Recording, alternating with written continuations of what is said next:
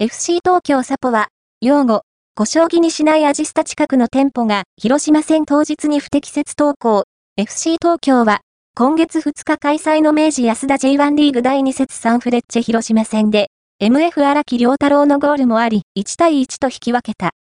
そんな中、味の素スタジアム近くにあるクレープ専門店、ワイルドクルプス、ワイルドクレープスの エスエヌエス 投稿が、エフシー 東京サポーターの間で話題になっている。ワイルドクレープスは、昨年ろくがつ、京王電鉄京王線の飛田給駅から、徒歩さんじゅうびょうの場所にオープン。今季ホーム開幕戦では、エフシー 東京サポーター限定として、チョコ、バナナチョコ、いちごチョコのさん種限定での即お渡しクレープを用意していた。